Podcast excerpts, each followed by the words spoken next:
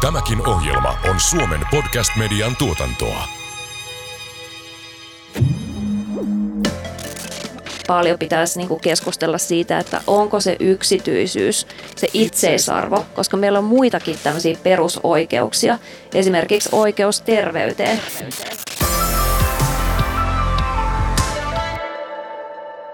Tekoälyhype on ollut vallalla ainakin viimeiset viisi vuotta ja jotkut puhuvat neljännestä tekoälybuumista. Mitä tekoälyltä odotetaan ja mitä voidaan realistisesti odottaa? Tästä olemme saaneet kanssamme keskustelemaan professori Mika Pantsarin Helsingin yliopistosta. Tervetuloa.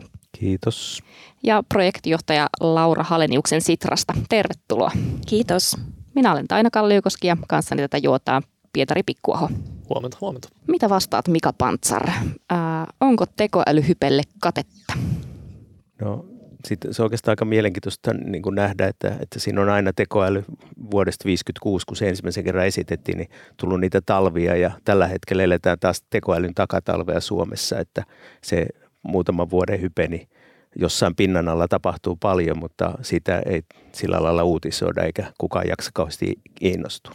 Entä mitä sä ajattelet, Laura Halenius? Onko tekoälylle asetetut odotukset realistisia? No me usein vähän niin kuin yliarvioidaan tämmöisiä niin kuin teknologian lyhyen tähtäimen niin kuin tulevaisuuden näkymiä ja toisaalta sitten aliarvioidaan näitä pitkän tähtäiden näkymiä. Ja kyllä mä näen, että meillä on niin kuin valtavasti potentiaalia tekoälyssä ja paljon tapahtuu just kulissien takana tällä hetkellä. Eli yhtäkkiä meillä onkin alkanut toimia aika hyvin puheentunnistus. Netflixin algoritmit toimii tosi hyvin, mutta ehkä mitään sellaista niin kuin killeri-sovellusta ei ole syntynyt. Eli esimerkiksi me ollaan petytty vähän näihin itseohjautuviin autoihin. Mutta mä uskon, että se on tulossa sieltä kyllä. Musta tota, historiallisesti on kiinnostavaa, että, että ne – oikeastaan se, mitä tekoälyllä tarkoitetaan, niin on muuttunut aina vuosikymmenen myötä. Et silloin 50-luvulla se oli tämmöinen problem solver, eli ongelmanratkaisija. Sillä ikään kuin yritettiin jäljitellä ihmisen kaltaista ongelmanratkaisua. Sitten siihen meni 15 vuotta, pistettiin hirvittävästi rahaa, tuli hirveä pettymys ja 70-luvulla sitten tavallaan ei kukaan oikein uskonut siihen. Sitten 80-luvulla tuli taas uusi vaihe, tämmöiset asiantuntijajärjestelmät, jossa, jossa sen sijaan, että ohjelmoitiin viisaaksi koneita, niille syötettiin kaikenlaista asiantuntijatietoa ja sitten siinä tuli pettymys ja rahat vedettiin pois ja nyt eletään tämä uusinta vaihetta, jossa mun mielestä keskeistä on koneoppiminen, eli, eli koneet pystyy imemään dataa, erilaista dataa, kuvadataa, äänidataa, muuta, ja ikään kuin sillä lailla oppii esimerkiksi tunnistamaan vaarallisia tai syöpäsoluja esimerkiksi kuvista ja muista tämmöistä. Ja nämä kolme vaihetta, aina siinä on tullut se pettymysten vaihe, ja nyt on mun mielestä oikeasti semmoinen plää, mutta se plää kuuluu siihen niin kuin hypesyklin luonteeseen, että hypesykli alkuvaiheessa media innostuu kauheasti ja kerrotaan tarinoita, mutta samaan aikaan tämmöinen lineaarinen kehitys tapahtuu siinä, mitä teknologiassa tapahtuu, ja miten ihmiset sopeutuu siihen tekoälyyn. Niin mä jotenkin itse niin ajattelin, että tällaisina aikoina nimenomaan tekoäly on kiinnostava, koska siitä ei huudeta ääneen eikä, eikä ehkä pistetä rahaakaan samalla lailla kuin vielä jokunen vuosi sitten. Joo, varmaan myöskin hyvä ymmärtää se, että teko, tekoäly ei ole yksi teknologia, vaan siellä on niin monenlaisia erilaisia sovelluskohteita ja teknologioita taustalla – ja nimenomaan tällä hetkellä siinä hypekäyrässä ollaan esimerkiksi konenäössä nyt vähän siinä niin kuin murheen alhossa, mutta ne sovellukset on nyt tulossa esimerkiksi lääketieteeseen tosi voimakkaasti nämä kuvantamistutkimukset, jotka pystyy niin kuin auttaa meitä tosi isosti tulevaisuudessa, mutta sitten on myöskin näitä, näitä tota, tiettyjä sovellusasioita, jotka on sitten tällä hetkellä siinä hypekäyrän niin kuin korkeimmassa kohdassa – ja osa, osa varmaan sieltä sitten tulee alas niin kuin yleensä näissä, näissä tota, uusissa teknologioissa sitten tapahtuu, kunnes sitten päästään siihen niin kuin laajaan soveltamiseen. Musta lääketiede on niin tosi hyvä esimerkki siitä, että kuinka siellä niin kuin tavallaan siellä spesifisti semmoisista erityistehtävissä tekoäly on tosi hyvä kuvan tunnistuksessa justiin erilaisista tota, kuvien tunnistuksessa, kun sillä on paljon aineistoa, röntgenkuvaineistoa ja muuta semmoista. Mutta samaan aikaan niin sitä häiritsee se, että, että muutama vuosi sitten oli vielä IBMn ajatus tämmöisestä yleislääkäristä, joka on ikään kuin sille syötetään kaikki maailman tieto sairauksista, niin se oli suuri IBM mainoskampanja. Valtava pettymys siitä ei tullutkaan sitä viisasta tohtoria, joka sitten kertoo, mitä taudille pitää tehdä. Totta kai ne kehitti jotain siinä, mutta se ongelmahan tekoälyssä, jos se olisi ikään kuin lääkäri, että lääkäri aina osaa olla, tuoda esiin epävarmuutta ja riskejä. Tekoäly on joko tai, yksi tai nolla, ja eihän maailma ole sellainen yksi tai nolla. Ja hyvä lääkäri osaa sanoa, että tässä on kaksi vaihtoehtoa, mutta tekoäly ei, se tietää. Ja se on sen tekoälyn yksi rajoite. Ja sen takia niin kuin joskus tavallaan tämä hype tekee kyllä pahaa tälle ja lääketieteessä on vähän käynyt näin. Tekoälyyn kohdistuvia odotuksia ovat pohtineet myös Etairos-hankkeessa työskentelevät VTTn etiikan ja vastuullisten innovaatioiden tutkijat Mika Nieminen ja Niina Rilla. Päästetäänpä Niina Rilla hetkeksi ääneen. Tekoäly näyttäisi tulleen viime vuosina yleisesti kaikkialle. Lähes päivittäin lehdissä on uutisia uusista tekoälysovelluksista. On paljon lupauksia palveluiden parantumisesta, turvallisuudesta, tehokkuudesta ja niin edelleen, mutta onko tämä kuinka realistista? Ollaanko me itse asiassa eletty hypekäyrällä? Onko hypekäyrän taittuminen kenties näkyvissä? Yhtenä esimerkkinä pitkään jatkuneesta teknologian kehityksestä ja tulevaisuuden odotuksista on autonomiset autot ja autonominen liikenne. Näissä on tapahtunut paljon kehitystä, mutta näyttää siltä, että vauhti ei ole sellainen kuin on ennakoitu. Esimerkiksi autonomisia autoja on testattu jo 1960-luvulla, jolloin ennakoitiin, että vuonna 2000 autot kulkevat ilman pyöriä automaattisesti ja maan alla. Tai että töihin liihotetaan lentoautoilla. No ei lennetä vielä 22 vuotta myöhemminkään. Hieman tuoreimmassa ennusteessa vuodelta 2013 ennakoitiin, että 2018-2020 välillä autonomisia autoja olisi jo sarjatuotannossa. Ei ole tämäkään toteutunut. Vaikka automaattiset ja erilaiset avustustoiminnot autoissa on toki lisääntynyt, mutta ei ne ilman kuskia vieläkään ajele. Kansainvälinen tekniikan alan järjestö IEE e on puolestaan esittänyt, että 75 prosenttia autoista olisi autonomisia 18 vuoden päästä, siis vuonna 2040. Luku kuulostaa todella ylimitotetulta, ottaen huomioon autokannan uusiutumisvauhdin ja sen, että edelleen on haasteita saada itseohjautuvat autot toimimaan optimaalisesti kontrolloidussa olosuhteissa. Laajemmin tekoälyn nykyistä hyödyntämistä tarkasteltaessa, esimerkiksi internetin alustoilla ja yritysten jokapäiväisessä käytössä, ehkä tekoälyssä on kuitenkin kyse pikemminkin digitalisaation uudesta aallosta kuin esimerkiksi yhteiskunnan koneellistumiseen verrattavissa olevasta vallankumouksesta. Tekoälyssä on oikeastaan kyse datasta ja sen hyödyntämisestä. Pitäisikö meidän siis puhua tekoälyn sijaan ensisijaisesti datasta ja sen käytöstä? Tavallaan puhe tekoälystä mystifioi digitaalista teknologiaa, antaa sille tietynlaista kaikkivoipaisuuden auraa, mitä se ei kuitenkaan ole. Tästä huolimatta tarvitaan myönteisiä odotuksia, lupauksia, kuvitelmia ja visioita maalaamaan kuvia toivotusta tulevaisuudesta ja miten sinne päästään. Näitä sosioteknisiä kuvitelmia pitää rakentaa ja myös vaalia, jotta ihmisten teknologian kehittäjien ja rahoittajien kiinnostus säilyy ja kehittämistä jatketaan. Odotusten sosiologian näkökulmasta tekoälyn käyttöönoton onnistumiseksi täytyy rakentaa kollektiivisia odotuksia, jotta saadaan kaikki sidosryhmät tekoälyn puolelle. Itse teknologian ohella olisi kuitenkin hyvä käydä myös laajemmin keskustelua siitä, minkälaisen yhteiskunnan me haluamme ja miten uusi teknologia tukee sitä – eikä hieman virheellisesti siitä, minkälaisen yhteiskunnan uusi teknologia tuottaa. Minkälaisia ajatuksia tämä herätti? No tosi mielenkiintoinen pohdinta ja on kyllä samaa mieltä, että paljon siinä niin kuin tekoälyssä on kyse siitä datasta. Eli esimerkiksi Suomessa meillähän on niin kuin valtavan hyviä datavarantoja olemassa esimerkiksi terveydenhuollossa – ja kun me ollaan tämmöinen hyvinvointiyhteiskunta, jossa jokainen meistä, oltiin me sitten katuojassa tai tuolla niin kuin kartanossa, niin me kaikki käydään esimerkiksi samoissa sairaaloissa, joilla me alkaa syntyä erinomaista dataa, jota sitten voidaan käyttää sen tekoälyn opettamisessa. Mutta ehkä meillä enemmänkin on kyse myöskin sit siitä, mikä ei ehkä niin noussut. Eli me pystytään tekemään monenlaisia asioita tekoälyllä. Meillä on teknologiaa, meillä on dataa – mutta onko meillä niinku riittävää osaamista tällä hetkellä, että me ymmärretään, että missä se tekoäly on parempi kuin ihminen ja mihin me pystytään niinku hyödyntämään sitä. Ja sitten toinen on tämä kulttuuri, organisaatiokulttuuri. Eli meidän pitäisi ikään kuin alkaa rakentaa tämmöistä niin kuin tekoäly- ja datamyönteistä kulttuuria erilaisiin organisaatioihin, jolloin me jokainen, riippumatta siitä, ollaanko me teknologiataustalla tai ei, ymmärrettäisiin ikään kuin niitä mahdollisuuksia ja nähtäisiin sen oman työn kautta sitten sitä, että miten tätä teknologiaa pystyisi alkaa, alkaa soveltaa. Joo, mä tuossa tuon alustuksen kanssa hyvin samaa mieltä, että, että ehkä syytä olisi niin puhua enemmän datataloudesta ja vähemmän tekoälystä, että data on se kuitenkin se iso asia, että tekoäly myötä on tietysti kehittynyt uudenlaisia ohjelmia, neuroverkkotutkimusta ja muuta semmoista, mutta, mutta se mikä on ihan oikeasti uutta ja isoa, että meillä on valtavasti dataa ja sen yhdistäminen luovalla tavalla, mitä esimerkiksi Google tai Facebook tekee, niin, niin se on valtava potentiaali.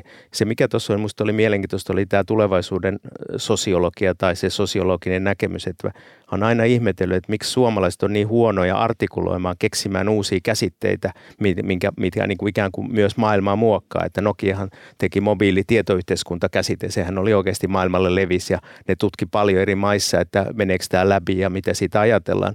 Niin suomalaiset vois mun mielestä paljon enemmän niin kuin artikuloida sellaisia tietynlaisia käsitteitä, joiden avulla maailmaa muutetaan ja se on ainakin tämmöisen niin hypesyklitutkimuksen ihan keskeinen tulos, että, että jossain paikoissa sitä pystytään tekemään paremmin ja kyllähän piilaa piilaakso on ollut ihan ylivoimainen, että monet käsitteet tulee piilaaksosta ja yksi tämmöinen mediamoguli Tim O'Reilly, joka väittää keksineensä esimerkiksi open source-sanan ja web 2.0-sanan, niin hän sanoi, että, että se on vallankäytössä tärkeää, että sä pystyt keksimään uudenlaisia käsitteitä ja saada toimijoita mukaan siihen. Niin, tämä liittyy siihen, mitä Laura tuossa sanoit ihmisen ja tekoälyn eroista. Mitä ajattelet, minkälaiset ne erot on tai osaisitko antaa esimerkkejä? No varmaan tämä klassinen on, on se, että ihminen on tämmöinen niin kuin luova toimija ja tekoäly toimii parhaimmillaan silloin, kun on tämmöisiä niin kuin isoja datamassoja, joissa sitten voidaan päätellä jotain. Eli tota, kyllä niin kuin ihminen tässä säilyy tosi pitkään vielä ikään kuin siinä niin sanotusti kuskin paikalla ja tekoälystä tulee tämmöinen niin kuin toivottavasti tämmöinen niin kuin assistentti, joka sitten antaa niin kuin suosituksia siellä taustalla, mutta ihminen, ihminen päättää sitten.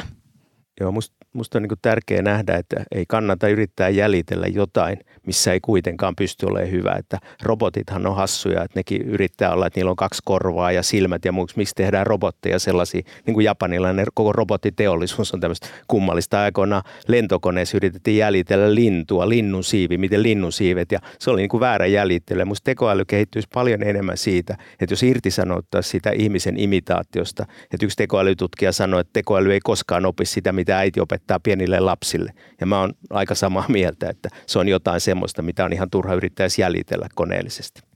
Pinsettiote ja hienomotoriikka voi olla hyvin vaikea saada, Kyllä. saada jonkun koneellisen toimijan haltuun.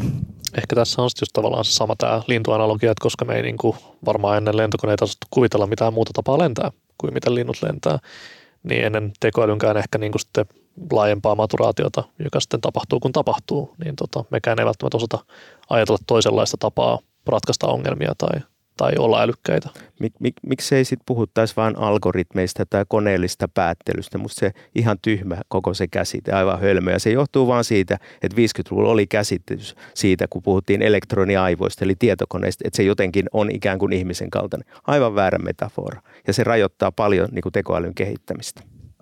Mutta ne algoritmit ei ole kovin hyvä metafora. Mikä voisi olla semmoinen sosioteknistä mielikuvitusta ja, ja niin kuin oikeanlaisia odotuksia ihmiselle luova mielikuva nyt tämmöisestä nykyisestä teknologisesta kehityksestä?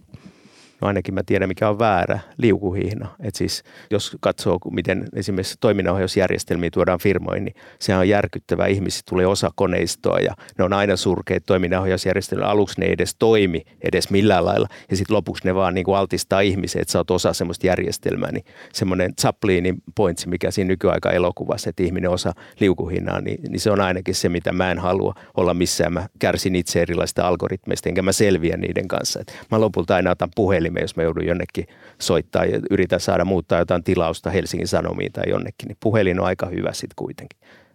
Joo, mä mietin sitä, että ehkä meidän pitäisi alkaa puhua enemmän näistä niin kuin tavallaan sovelluskohteista, eli Eli ei puhuttaisi niin laajasti tässä niin kuin tekoäly-käsitteellä, koska se vie meidät helposti sitten sit sinne niin kuin tavallaan niin kuin laajan tekoälyn käsitteeseen, jossa meille syntyy joku tämmöinen itsenäiset aivot, jotka ikään kuin alkaa ajattelemaan itsenäisesti, vaan että puhuttaisiin tästä niin kuin esimerkiksi puheen tunnistuksesta ja konenäöstä ja tämän tyyppisistä, joka ehkä sitten helpottaisi meitä ymmärtää sen, että mihin sitä pystyy sitten soveltamaan. Tämä on minusta tosi, tosi tärkeä hyvä ajatus ja silloin ei ole kysymys yleisälystä, vaan on erityisälystä. Ja erityisälys, joku konenäkö esimerkiksi on mielettömän hieno kehitys, mitä on tapahtunut viime vuosina. Puhutaan ehkä meidän ymmärryksestä. Me ei tavallaan ymmärrä täysin, mistä me puhutaan ja me mietitään tekoälyä liian laajasti paljon niiden hypekuvien ja ehkä semmoisen markkinoinnin kautta. Mutta mitä me oikeasti pitäisi miettiä on se, että oikea työkalu oikeaan tehtävään. Ja tavallaan, että tekoälysovelluksetkin on tavallaan vain tietyn tyyppisiä työkaluja, joita pitäisi soveltaa sen kautta tai monia teknologioita yhdistäviä työkaluja niin kuin mm. parhaimmillaan. Käytän nyt sanaa tekoäly. Sille on asetettu näitä odotuksia, suuria odotuksia esimerkiksi, että ne lisää ihmisten hyvinvointia ja kansojen vaurautta ja, ja yksityistenkin henkilöiden vaurautta. Ja sitten sen varjolla on sallittu nyt niin kuin digitalisaation aikakaudella niin aika, aika laajaa datan keräämistä miten sitä dataa voitaisiin yrittää jotenkin käyttää eettisesti, jos nyt ei, ei tarvitse välttämättä puhua niistä Facebookista ja Googlesta, mutta että miten sitä käytetään ja kerätään eettisesti kestävällä tavalla? Kysymys on tosi laaja, mm. mutta ensinnäkin meidän täytyy tietenkin niin kuin varmistaa se, että kun meillä on dataa, niin se data on ikään kuin oikeanlaista. Facebook ja Google on niin kuin yksiä datan keräjiä, mutta aika paljon meistä kerätään myös muualla dataa, jota me ei ehkä ajatella esimerkiksi pankkipalveluissa. Ja meillähän on jo tällä hetkellä nyt sellaisia esimerkkejä, että esimerkiksi lainapäätökset, jotka sitten on tehty algoritmien perusteella, niin suosii tietynlaisia asiakkaita ja sitten tietynlaisia tulee näitä hylkäys, hylkäyspäätöksiä. Ja tämä on tosi tärkeää, että kun me niin pohditaan tätä, niin me itse mietitään – että mitkä on niitä niin kuin ennakkoluuloja esimerkiksi siellä näiden päätösten takana. Eli se tekoälyhän on yhtä hyvä ja sillä on samanlainen arvopohja kuin sillä opettajalla. Ja sitten pitää varmistaa just se, että meillä on sellaista oikeanlaista dataa ja sitten niillä ihmisillä, jotka kehittää näitä, niin oikeanlaista ymmärrystä, että on hereillä näille tietyille tämmöisille niin kuin esimerkiksi syrjimiselle. Ja meillä on maailmassa tosi paljon ongelmia esimerkiksi siitä, että meiltä puuttuu paljon sukupuolidataa. Eli vaikka lääkekehitystä tehdään paljon datalla, joka kerätään lähinnä miehistä. Eli silloin esimerkiksi lääkkeistä tulee enemmän sopivia miehille kuin naisille. Ja tämän tyyppisiä niin kuin isoja kysymyksiä meidän pitäisi nyt pohtia, että jos me lähdetään kehittämään meidän yhteiskuntaa datapohjaisesti, niin me saadaan se dataa sit niin, että se edustaa koko tätä meidän väestöä ja sitten meillä on riittävästi ymmärrystä näistä eettisistä kysymyksistä. Ja hyvä, hyvä tapa kehittää tätä on se, että varmistetaan, että tämän tekoälyn kehityksessä mukana on näitä meidän vähemmistöryhmiä. Eli niissä kehitystiimeissä on, on osaamista näistä erityiskysymyksistä.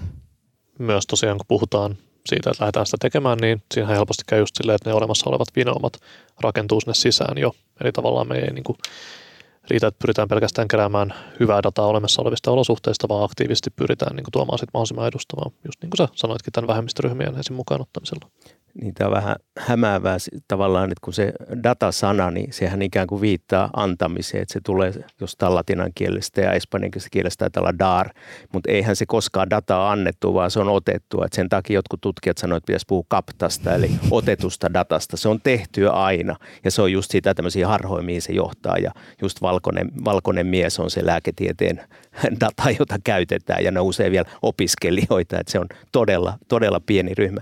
Mutta musta se niin tämmöisiä niin eettisissä kysymyksissä muissa, niin kyllä pitää niin kuin antaa tunnustus Euroopan unionille, että, että se on oikeasti niin kuin asettaa myös näille isoille toimijoille sekä kiinalaisille että amerikkalaisille toimijoille rajoitteita, että, että tietosuoja-asetukset ja muut, niin ne on oikeasti muuttanut käytäntöä, miten ne joutuu ne isotkin toimijat toimimaan. Eli ne ei voi toimia ihan miten tahansa. Ja nyt Euroopan unionissa useita erilaisia hankkeita, joissa yritetään niin kuin muuttaa oikeudenmukaisemmaksi näitä järjestelmiä ja, ja se on ihan hemmetin hieno asia. Että mä itse uskon tämmöiseen kansainväliseen säätelyyn paljon enemmän kuin se, että ihmiset itse rupeaa kauheasti kelaamaan miettimään, että GDPR on hirveän hieno esimerkki siitä.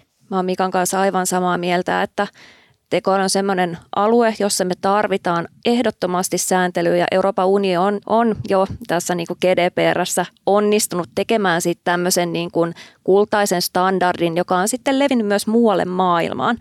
Ja mä näen, että tässä tekoälysääntelyssä, vaikka samaan tapaan kuin GDPRankin kohdalla, niin nyt on paljon puhetta siitä, että Euroopan unioni sääntelee itsestään taas tämmöisen ulkoilmamuseon, mutta mä uskon, että yritykset tulee adaptoitumaan tähän eurooppalaiseen kehitykseen ja tekee ne tuotteet eurooppalaiselle arvopohjaiselle sääntelylle ja sen jälkeen ne lähtee leviämään sitten globaalisti eteenpäin.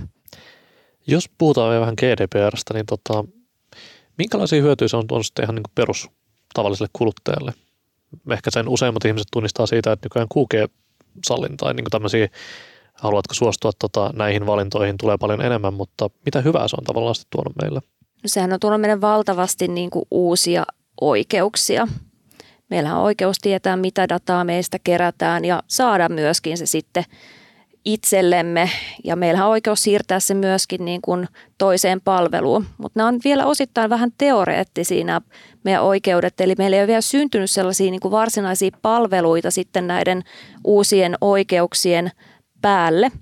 Eli me ollaan vasta niin kuin ikään kuin siinä tietosuojan tasolla, mutta meillä ei ole syntynyt esimerkiksi tämmöisiä mahdollisuuksia, mitkä GDPR-artikla 20 mahdollistaa, eli sen, että mä voin siirtää toisessa palvelussa olevan tiedon seuraavaan palveluun, esimerkiksi mun aktiivisuusrannekkeen keräämän, vuosia keräämän datan seuraavan valmistajan laitteeseen. Ja nyt kun meille tulee tämä uusi Data Act, niin näillä näkymin tämä toiminnallistaa – tätä artikla 20 GDPR tuo niin kuin ikään kuin sen velvoitteen myöskin antaa sitä reaaliajassa ja rajapintojen kautta sitä dataa ja tätä odotan niin kuin kovasti.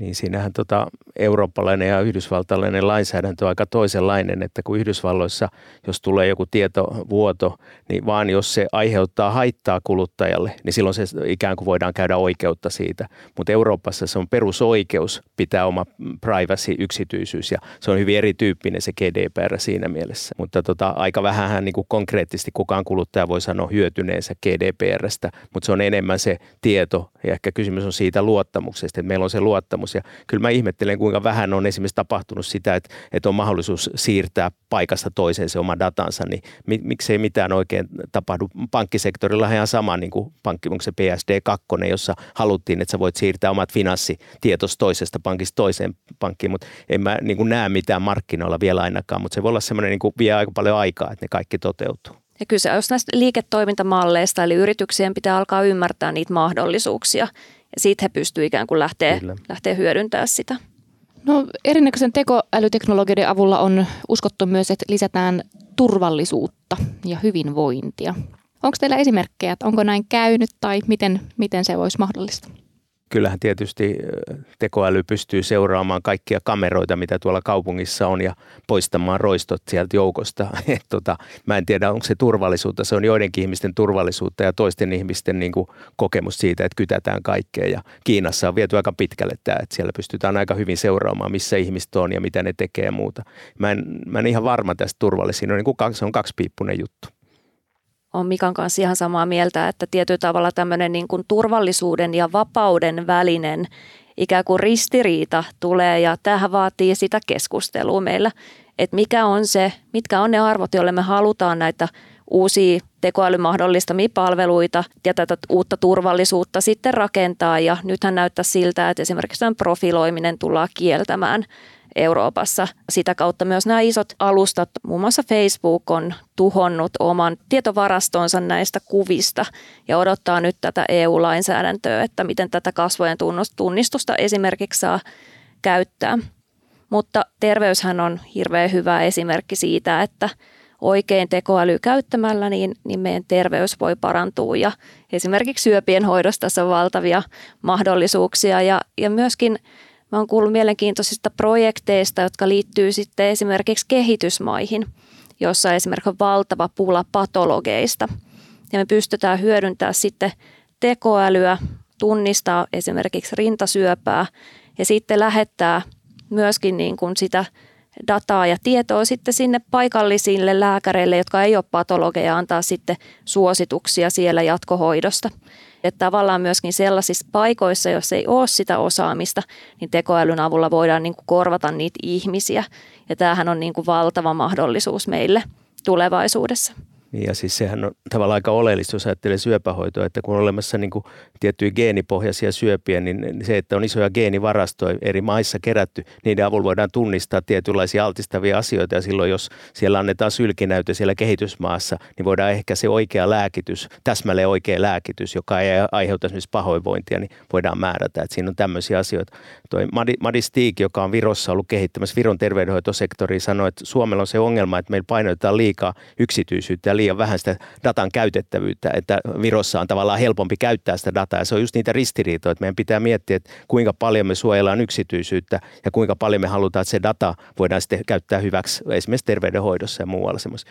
Ei näihin ei mitään yhtä ratkaisua, eri, eri kulttuureissa valitaan erilaisia systeemejä. Suomessa ollaan aika herkkiä tämän yksityisyyden suhteen tässä niin kuin lainsäädännön tasolla, mutta tavallisesti ihmisten ei paljon ole kiinnostunut siitä, ne kyllä jakaa itsestään kaikenlaista tietoa. Mä Mikan kanssa aivan samaa mieltä, että meillä on paljon pitäisi niin kuin keskustella siitä, että onko se yksityisyys, se itseisarvo, koska meillä on muitakin tämmöisiä perusoikeuksia, esimerkiksi oikeus terveyteen, niin meidän pitää tasapainotella näiden välillä. Tämä on mielenkiintoinen keskustelu, jota meidän pitäisi käydä enemmän ja esimerkiksi julkisen sektorin meillä olisi valtavasti mahdollisuuksia hyödyntää tekoälyä ja myöskin tehdä tämmöisiä niin kuin nolla palveluita. Eli tällä hetkellähän, jos sä haluat hakea jotain etuutta, sun täytyy täyttää lappu. Mutta oikeastaan meillä alkaa olla jo niin paljon dataa meistä, niin me pystyttäisiin esimerkiksi tekoälyn avulla ikään kuin tarjoamaan yksilöille sitä, että sä olet oikeutettu näihin etuuksiin tällä hetkellä – ja sitten ihmisellä olisi niinku oikeus kieltäytyä siitä. Samaan tapaan Helsingin kaupunki tällä hetkellä tarjoaa esimerkiksi esikoulupaikkaa tekstiviestillä, että otatko vastaan. Ja sä voit ottaa sen vastaan tai kieltäytyä siitä. Mutta että etenkin nämä haavoittuvaiset ryhmät, jotka on muutenkin heikoilla, niin he hyötyisivät valtavasti siitä, että joku ikään kuin ehdottaisi ja kertoisi, että mihin sosiaalietuuksiin esimerkiksi on oikeutettu, koska meillä jää vuositasolla tosi paljon hakematta näitä etuuksia sen takia, että ei ymmärretä tai osata hakea. Niin ja Suomessa digitaali- ja väestövirastohan voisi rakentaa kaikenlaisia. Että kyllä mä esimerkiksi toivoisin, että olisi semmoinen kuin perunkirjoitus automaattisesti, että se poimii kaikista kirkkoherran virastoista kaiken mahdollisen tiedon. Ja kun se perunkirjoitus on määrämuotoinen, niin sitten sit, sit se antaa ikään kuin sen formaatin siinä. Ja meillä itse asiassa tällä hetkellä on Suomessa tämmöinen äh, valtiovetoinen hanke kuin Aurora AI, jossa pohditaan tätä, että meillä lähtisi niin nämä palvelut järjestäytymään tämmöisten elämän tapahtumien pohjalle ja muun muassa yksi näistä ensimmäisistä pohdituista elämäntapauksista on kuolema.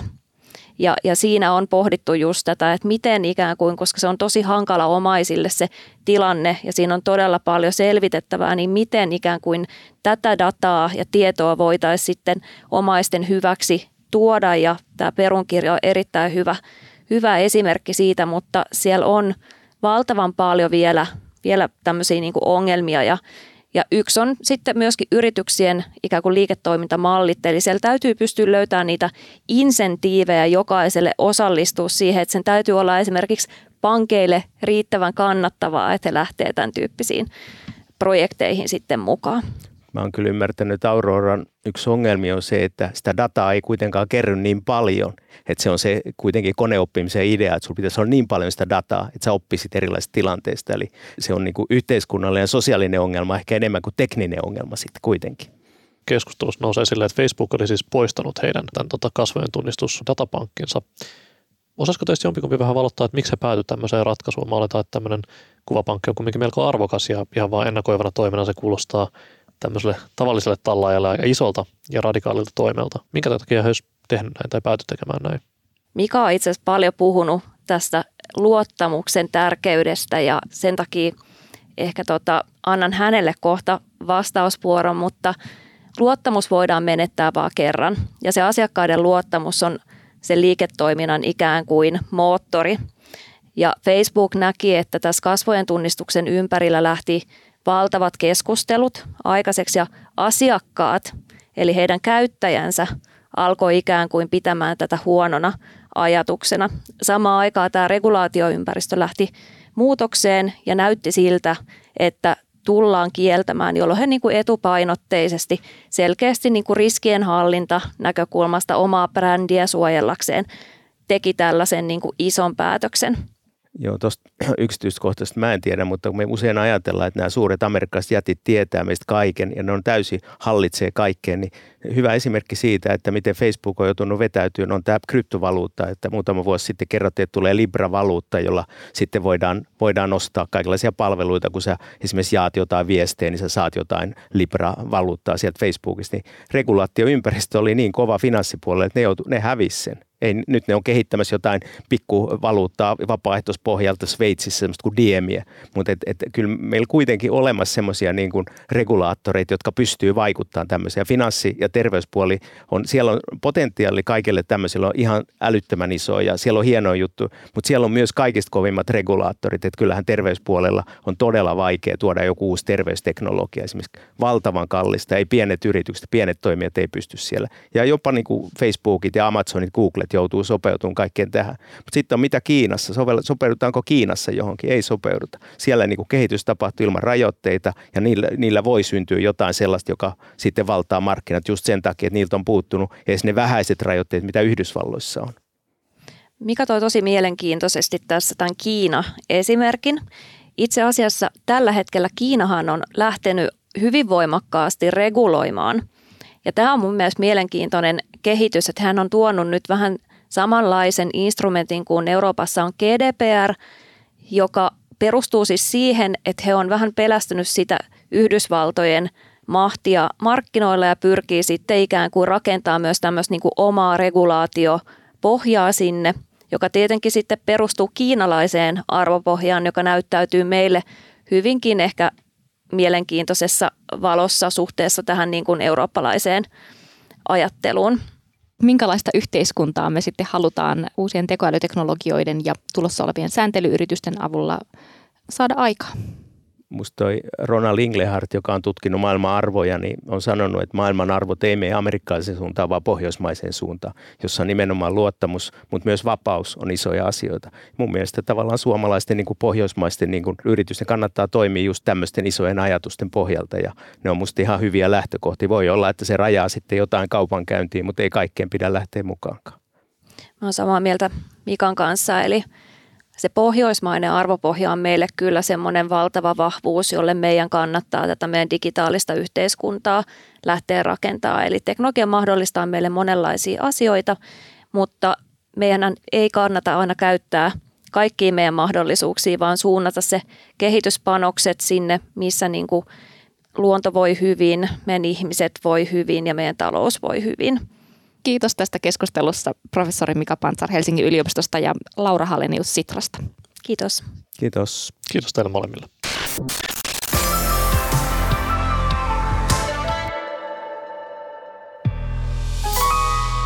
Tämän ohjelman tuotti Suomen Podcast Media. Jos pidit tästä ohjelmasta, muista seurata Spotifyssa tai arvostele ohjelma Apple Podcastissa, niin muutkin löytävät ohjelman pariin.